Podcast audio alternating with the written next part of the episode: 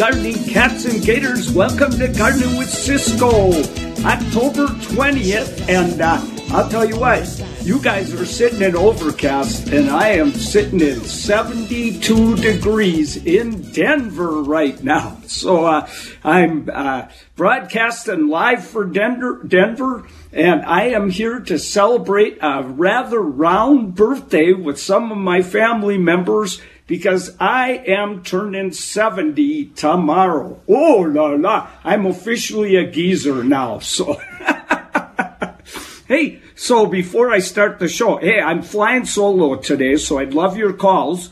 1 973 5476 1 973 KIRO. So uh, give me a call. We'll talk gardening. So uh, first, as I always do, I want to say hi to all the folks that I spoke to or or saw this week. So uh, last, I think that yeah, last Saturday I was down at the Federal Way composting and gardening event. What a fun event! And uh, holy cats, that talk went two and a half hours. I couldn't believe it, but it was really fun. And then I hopped right in my little Mini Cooper and headed over to North Seattle Community College for Plant Amnesty Bingo. Was that fun or what? And uh, Cass is looking down at us right now, and I know she's feeling great about that event. So thank you all who came and making it such a fun event. It was great. Hey, and then all you folks that I spoke to at the Port Angeles Garden Club, not only did I have so much fun, talking to you wonderful people at the garden club. But also, I got two of the nicest hikes I've had for a long time up there at Hurricane Ridge. And uh, you don't see any goats anymore, though. They shipped them all out, you know. but it's still really, it was so beautiful. It was a wonderful day. Next day, I hiked the Spit. And uh, you folks from the Port Angeles Club, uh, just uh, treated me like a king. So thank you so much for inviting me over to speak to you guys. And uh, so I did something really, really fun a couple days ago uh, with some really great friends. We went garden touring and we started by going to Windcliff. And if you haven't ever been there, that is Dan Hinkley and Robert Jones' private garden. And uh, if you get a chance to go there, I know if you're a member of the Northwest Perennial Alliance, you can go. Uh, you know, see that garden when they have opens. It is so magnificent. Oh, it's just full of the rarest plants you've ever seen. And anyone who knows me and what a rare plant fiend I am knows that I was slobbering all the way through every one of the gardens. Oh, was that fun! And then uh, we went to Heronswood. And don't forget now, Heronswood, they're having their big haunted Heronswood. In fact, some of you might be at Heronswood right now carving pumpkins for the big pumpkin carving contest. And those will be all lined up. But on Friday, October 26th and Saturday, October 27th, for two nights, the garden is aglow with jack o' lanterns, uh, many of them that you guys just uh, carved, seasonal lights, Halloween uh, characters, and those fantastic botanical figures based on S'Klallam legends, and best of all, the Trail of Terror. Oh la la! so we took the Trail of Terror, but it was during the day. It's going to be a lot different at night. I, all I can tell you is uh, be ready to scream. And by the way, they have Spirits and Spirits, uh, wonderful beer garden there, so you can have brats and enjoy a beer or some wine while you're enjoying the scary, uh, spooky Heronswood. So I think that's going to be quite a bit of fun to say this, say the least. So that's coming up. So we went to uh, Heronswood. Heronswood is so spectacular right now. It's just, you'll love it if you go there. It's all in fall color. And then we went to Bloedel Garden. And Bloedel Garden is such a nice, wonderful, uh, natural site. And, uh, you know, it's got everything the forest, ponds, wildlife, and that wonderful Japanese garden. We had just a wonderful time seeing it. And uh, thank you. And uh, Andy, uh, thank you for giving us that fantastic tour. All right, so uh, I'm going to see if any calls come in, and uh, we'll probably take a little break here, and then we'll see if we've got any calls. I do have some emails if I didn't get a call, so uh, one way or another, we'll get this show going. So, right back on 97.3 KIRO FM.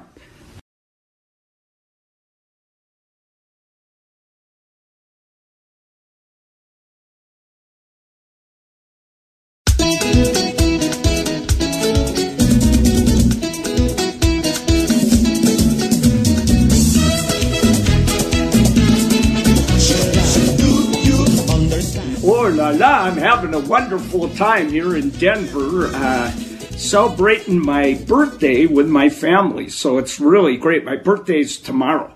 And everybody knows that Libras are the most intelligent people on earth. So, so all you Libras out there, now you know. Hey, we're going to talk to Ann in Bellingham. Hey, Ann, what's going on? How you doing?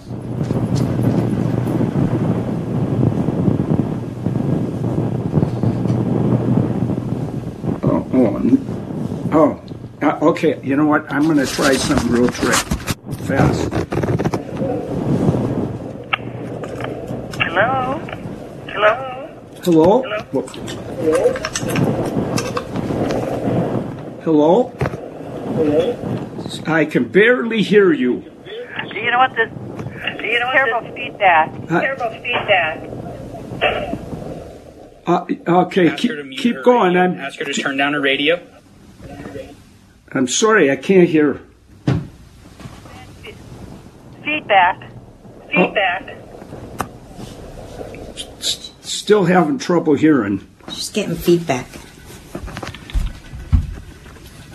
I tried, I tried plugging this in there. Try that again.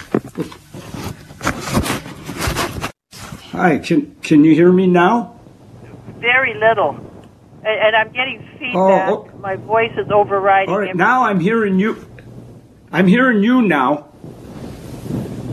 Okay. If, if you want to ask your question, I'll listen.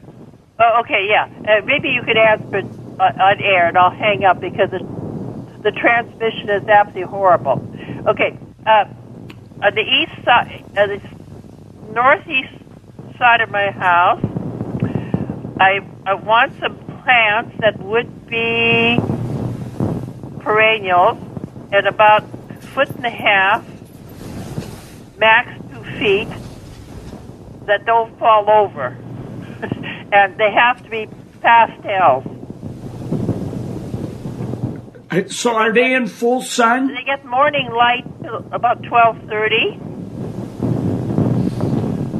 All right. Okay, I think I have some good suggestions for you. So, uh, one, one perennial that I love is Mexican feather grass. And it's absolutely gorgeous and it gets about two feet maximum. So you could put some of those in, but in between them, there are some great cistus. So cistus, what they are is they're rock rose there are some real nice ones that stay low. I'm sorry, I can't remember exactly which ones, but if you go to nursery and say, I want some rock rose that stays low, and they bloom all summer long. They're absolutely fantastic. There are some low growing agapanthus with blue flowers. Those would be spectacular. And then you got to get some evergreen penstemon and put them in there too. And hey, why not go with a couple of uh, miniature roses? So uh, there's plenty of great perennials, and uh, a lot of these will attract hummingbirds. There's a new hot lip salvia. This hot lip salvia actually um, only gets about two feet tall. You could try that too. So you're going to have a million blooms all summer long and at the same time, you are going to be attracting hummingbirds like crazy. So I think I gave you a pretty good list. I'm trying to think of the, oh, there's one other one I love called Epilobium. Now, it doesn't exactly stand up, but uh, it's really pretty. We used to call it Zauschneria, And if you get, I think it's Mattheo's Select, that one uh, doesn't get over two feet tall. So that's some good plants that'll attract hummingbirds and uh, I think make your garden look spectacular at the same time. I hope that answered the question. Okay, I think we're ready to go to John in all the way from Wisconsin. Uh, yes, I must be from a different part of Wisconsin than you are, though I don't have that Wisconsin accent that you have. Oh yeah, I could tell. you can. Yeah. so you must listen to me on podcast. Yes, I listen on podcast. We enjoy your show, my wife and I. Too great. I need, I need, you to. I need you to help us settle a little. Uh, it's not a dispute exactly. It it concerns Pachysandra. Now we uh-huh. we have a place uh, in Wisconsin on a lake, and uh, it's already turning winter up there. It's up near Green Bay, and oh we we and we have an area of lawn we can never get grass to grow. So she decided we're going to put ground cover in there, and she thinks Pachysandra will do the trick. So first question is, uh, it's in an area that doesn't get too much sun. So is that a big problem? That's the first question. Uh, the second Okay. one is, will it can it survive the winter?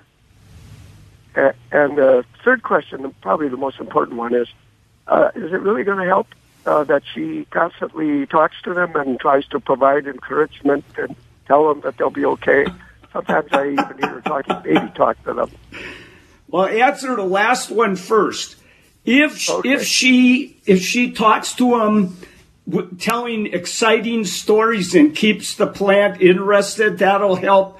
If she tells boring stories, it's going to kill the plant for sure. So so uh, we can, if they if they start to wilt, then we know that stories have been boring. that it's the bad stories, not the weather. Actually, you know, I'm not sure if Pachysandra is hardy in Wisconsin, even though I grew up there. You know, uh, it gets really, really cold in Wisconsin, but as long as it's covered with snow during the cold weather, then the Pachysandra will probably survive. But if we got uh, cold weather right away, and especially if you just planted this Pachysandra, then there's a good chance it might die. So what what I would recommend that she does while she's talking to the plants, Yeah. have her uh, Yeah. put leaves all around all of the Pachysandra plants. Don't cover them up, but put them all around them. If Okay. you get a really bad freeze and it doesn't snow, take those leaves and cover the plants. You'll have to take them back off. Yeah, you'll have to take them back off as soon as uh, it it uh, stops. Uh, you know, as soon as it gets a little warmer, or if it starts snowing, move the leaves back off the Pachysandra. Oh, okay, that's good to know. And the other thing is, do they need? They don't. They, can they grow in fairly shady conditions? Pachysandra hates sun.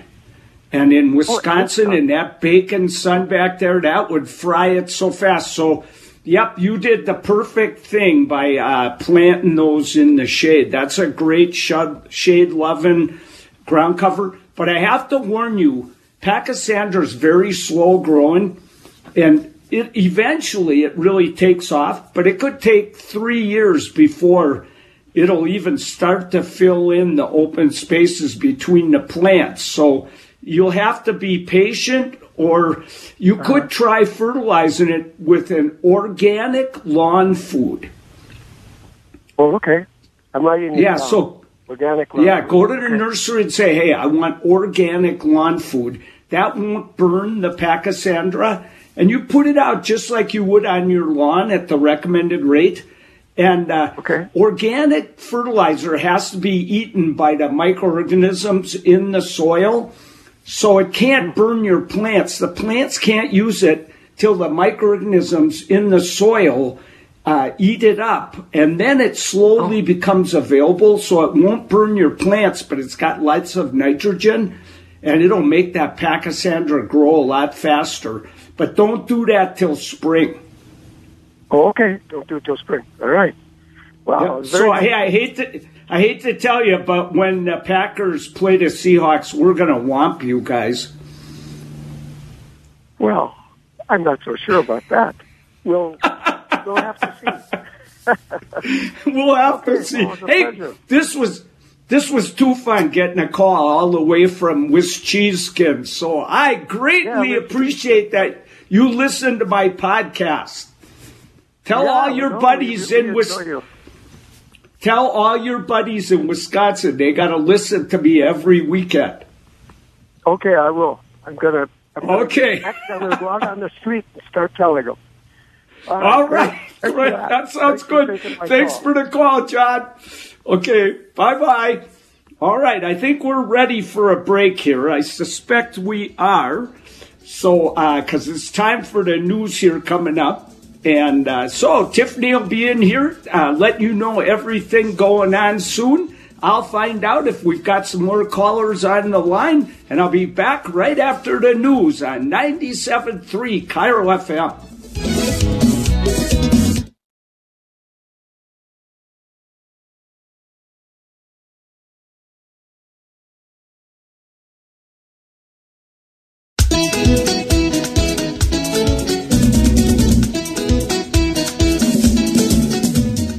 Welcome back to Gardening with Ciscoe. And uh, so, uh, I probably because uh, the fact that I am broadcasting from Denver, we're having just a few technical problems. So, uh, but fortunately, I've got quite a few of emails that have come in. So I'm going to deal with some of those, if you don't mind, right now. And one came from Linda, and she just she said, Ciscoe, I inherited uh, quite a large jade plant. And uh, she said, I've never grown a jade. You know, I know it's a house plant. So how do I keep this thing alive? It's really important that I keep it healthy. So, you know, jades are one of the easiest house plants to grow. Just about anybody can grow a jade in the house.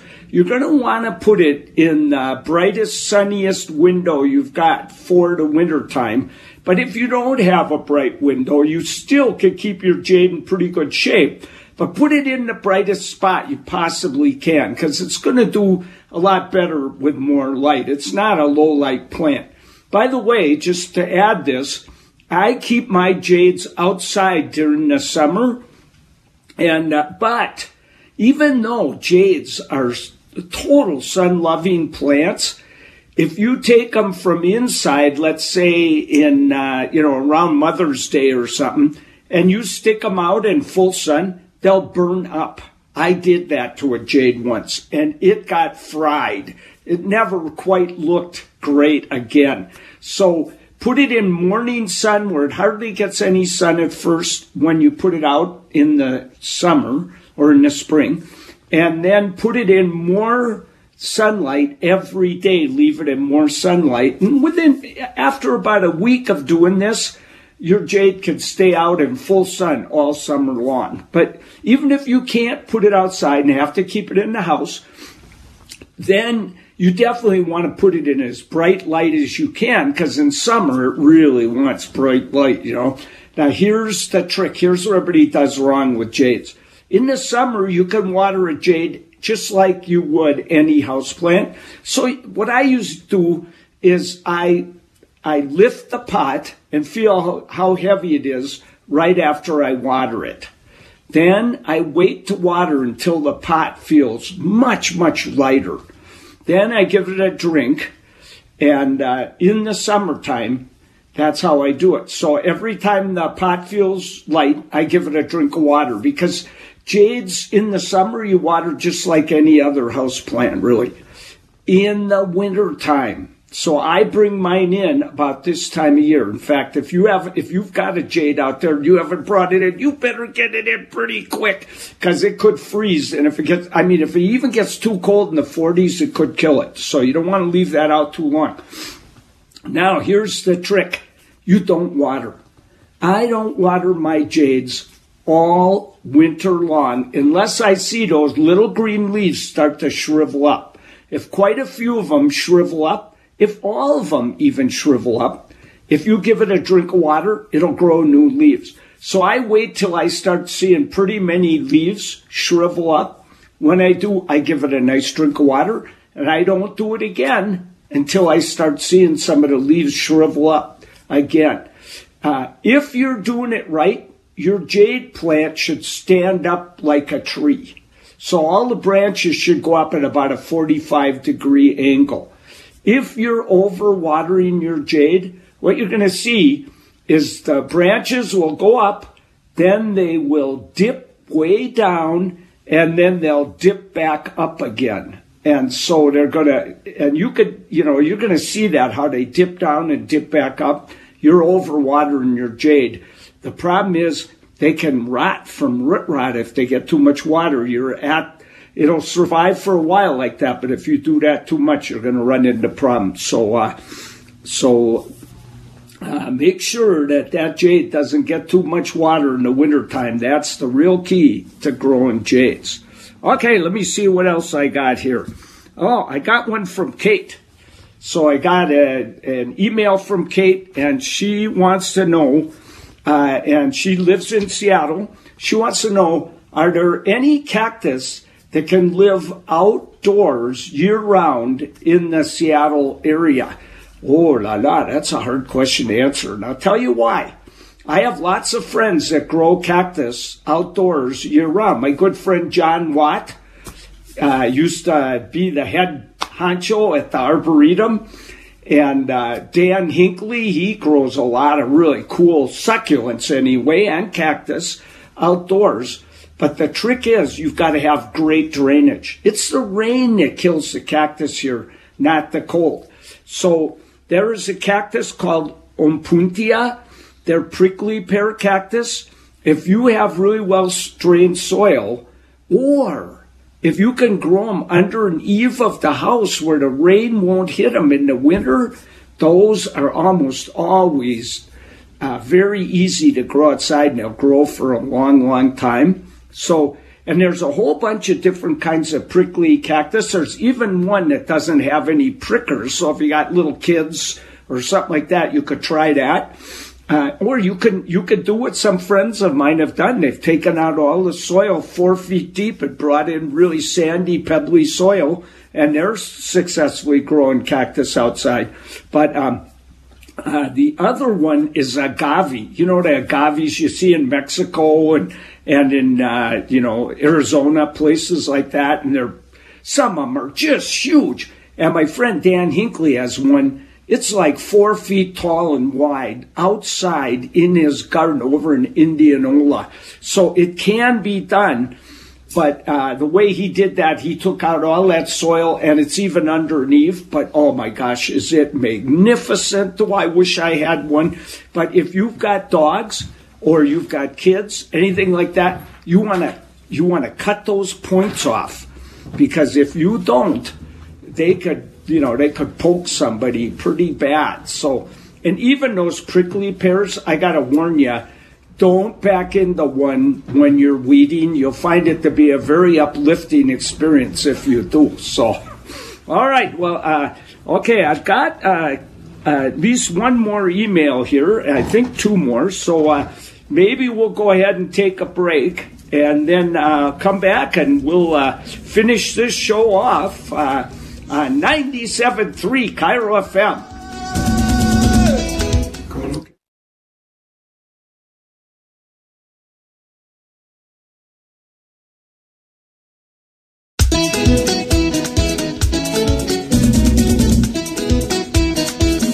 Hey, and I really appreciate your tuning in today.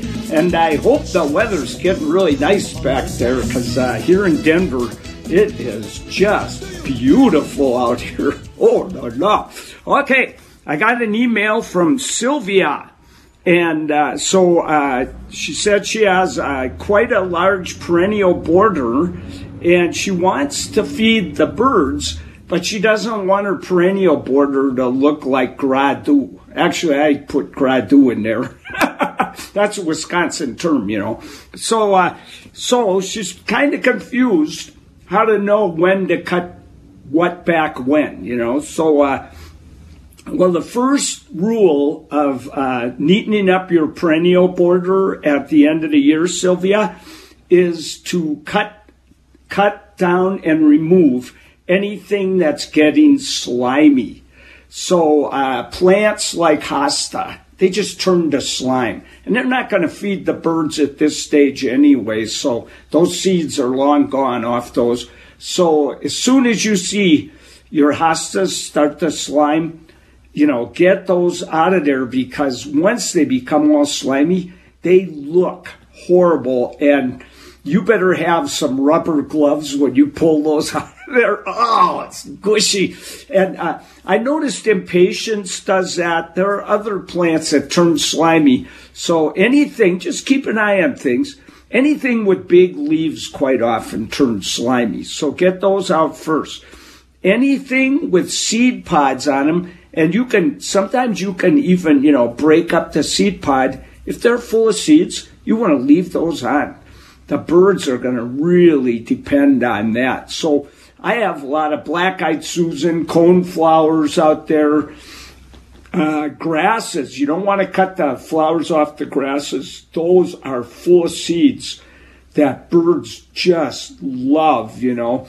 I, there's some I'm not sure myself, like agapanthus. I don't know. I've never seen the birds eat the seeds from the seed pods but I suspect that they fall on the ground and all sorts of critters are eating them there, you know. So, uh, so I recommend, you know, anything that's still got seeds in it.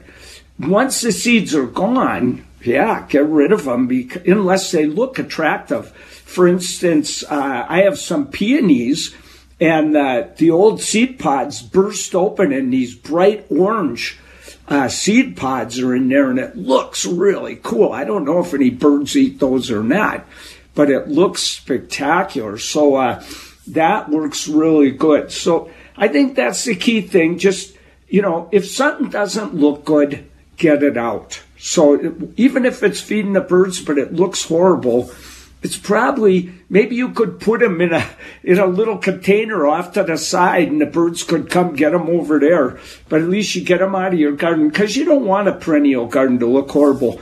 One thing I always tell people about a, a perennial border is that you want to make sure that you have. Uh, uh, lots of evergreen shrubs in there, broadleaf and conifers, because that just you don't want it all to just die back to nothing in the winter. And I've seen a lot of perennial borders that do that.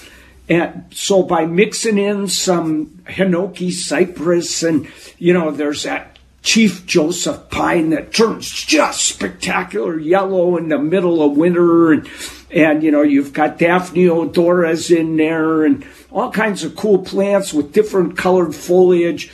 You know, some, uh, some heucheras, the coral bells. If you have all that kind of thing, your garden's going to look better for a lot longer. And, uh, and then you could take your time and uh, cut out the things that are starting to look bad so the birds are happy. And just, just uh, two plants that I've found that birds really love hawthorn trees. They never eat the hawthorn berries until uh, late in winter. And then they come in and strip them and uh, uh, any juniper with berries, the birds always wait till late winter when they're really hungry and they move in and eat those. So there's a lot of cool junipers that look great in a perennial border, you know. And uh, and uh, what's the other one? I'm trying to remember right now. Oh yeah, pyracantha. So they call that fire thorn and it's it's got a lot of thorns in it. But you know, you can you can have one to the side of your perennial border or whatever. It's a nice evergreen plant. But at Seattle University, the birds never ate those berries until they fermented. Then every bird from miles around flew over to Seattle University, had the biggest party you have ever seen. This is the honest truth. I used to have to have work study students out there on the road stopping the cars to give the drunk birds time to stagger off the road. Oh la la. So So we never want to forget our birds. You know, there's lots of other plants, beautyberry, that's Callicarpa. There's a whole lot of plants that have berries that are really great for the birds too. So mix some of those into a perennial border too, and it'll look so beautiful. Beautyberry has those bright purple berries. For years, I told people, you know, plant this and the birds won't eat the berries all winter long. Then I was leading a tour at Seattle University. We came around the corner and there were the 12 fat, fattest robins I've ever seen, and three berries left on the plant. The birds have learned that they can eat it. Evidently, they made some bird no one like eat a couple and found out didn't hurt them, so now we can all eat them. So, uh, but that's a gorgeous, gorgeous plant that I love adding to my garden. So it's, uh, that's a good way to go. So, okay, I hope that was a lot of help, Sylvia. Okay, I have one last one I'll do real fast. And this is from Fred. And he said, When can I cut back my cherry tree by over a third? Should I wait till winter? Should I do it in summer? Should I do it in spring? Well, if you're going to do it, you're better off in winter after all the leaves have fallen off. But if you cut a cherry tree back by more than a third, it is going to exact revenge on you by uh, sending out 8 million uh, suckers right where you made every cut, you're going to be pruning this for the rest of your life. I know that feeling people get. They're, you know, the birds are getting all the cherries up high, but maybe you ought to just let the birds have the high ones. You go after the low ones, unless you're going to really try and put a cover over a big cherry tree. And if you do that, I think. Uh, your tree will behave a lot better. It's much better to thin a cherry tree than to try and lower it drastically. It is not going to like that, and you're going to pay the price if you do. So, all right. Well, hey, listen, I think another week is biting the bullet here, but I sure appreciate everybody tuning in. Enjoy the last of the wonderful fall weather, and uh, we will, I'll be back in Seattle broadcasting next week, and I'll see you then. Thanks for tuning in. Bye bye.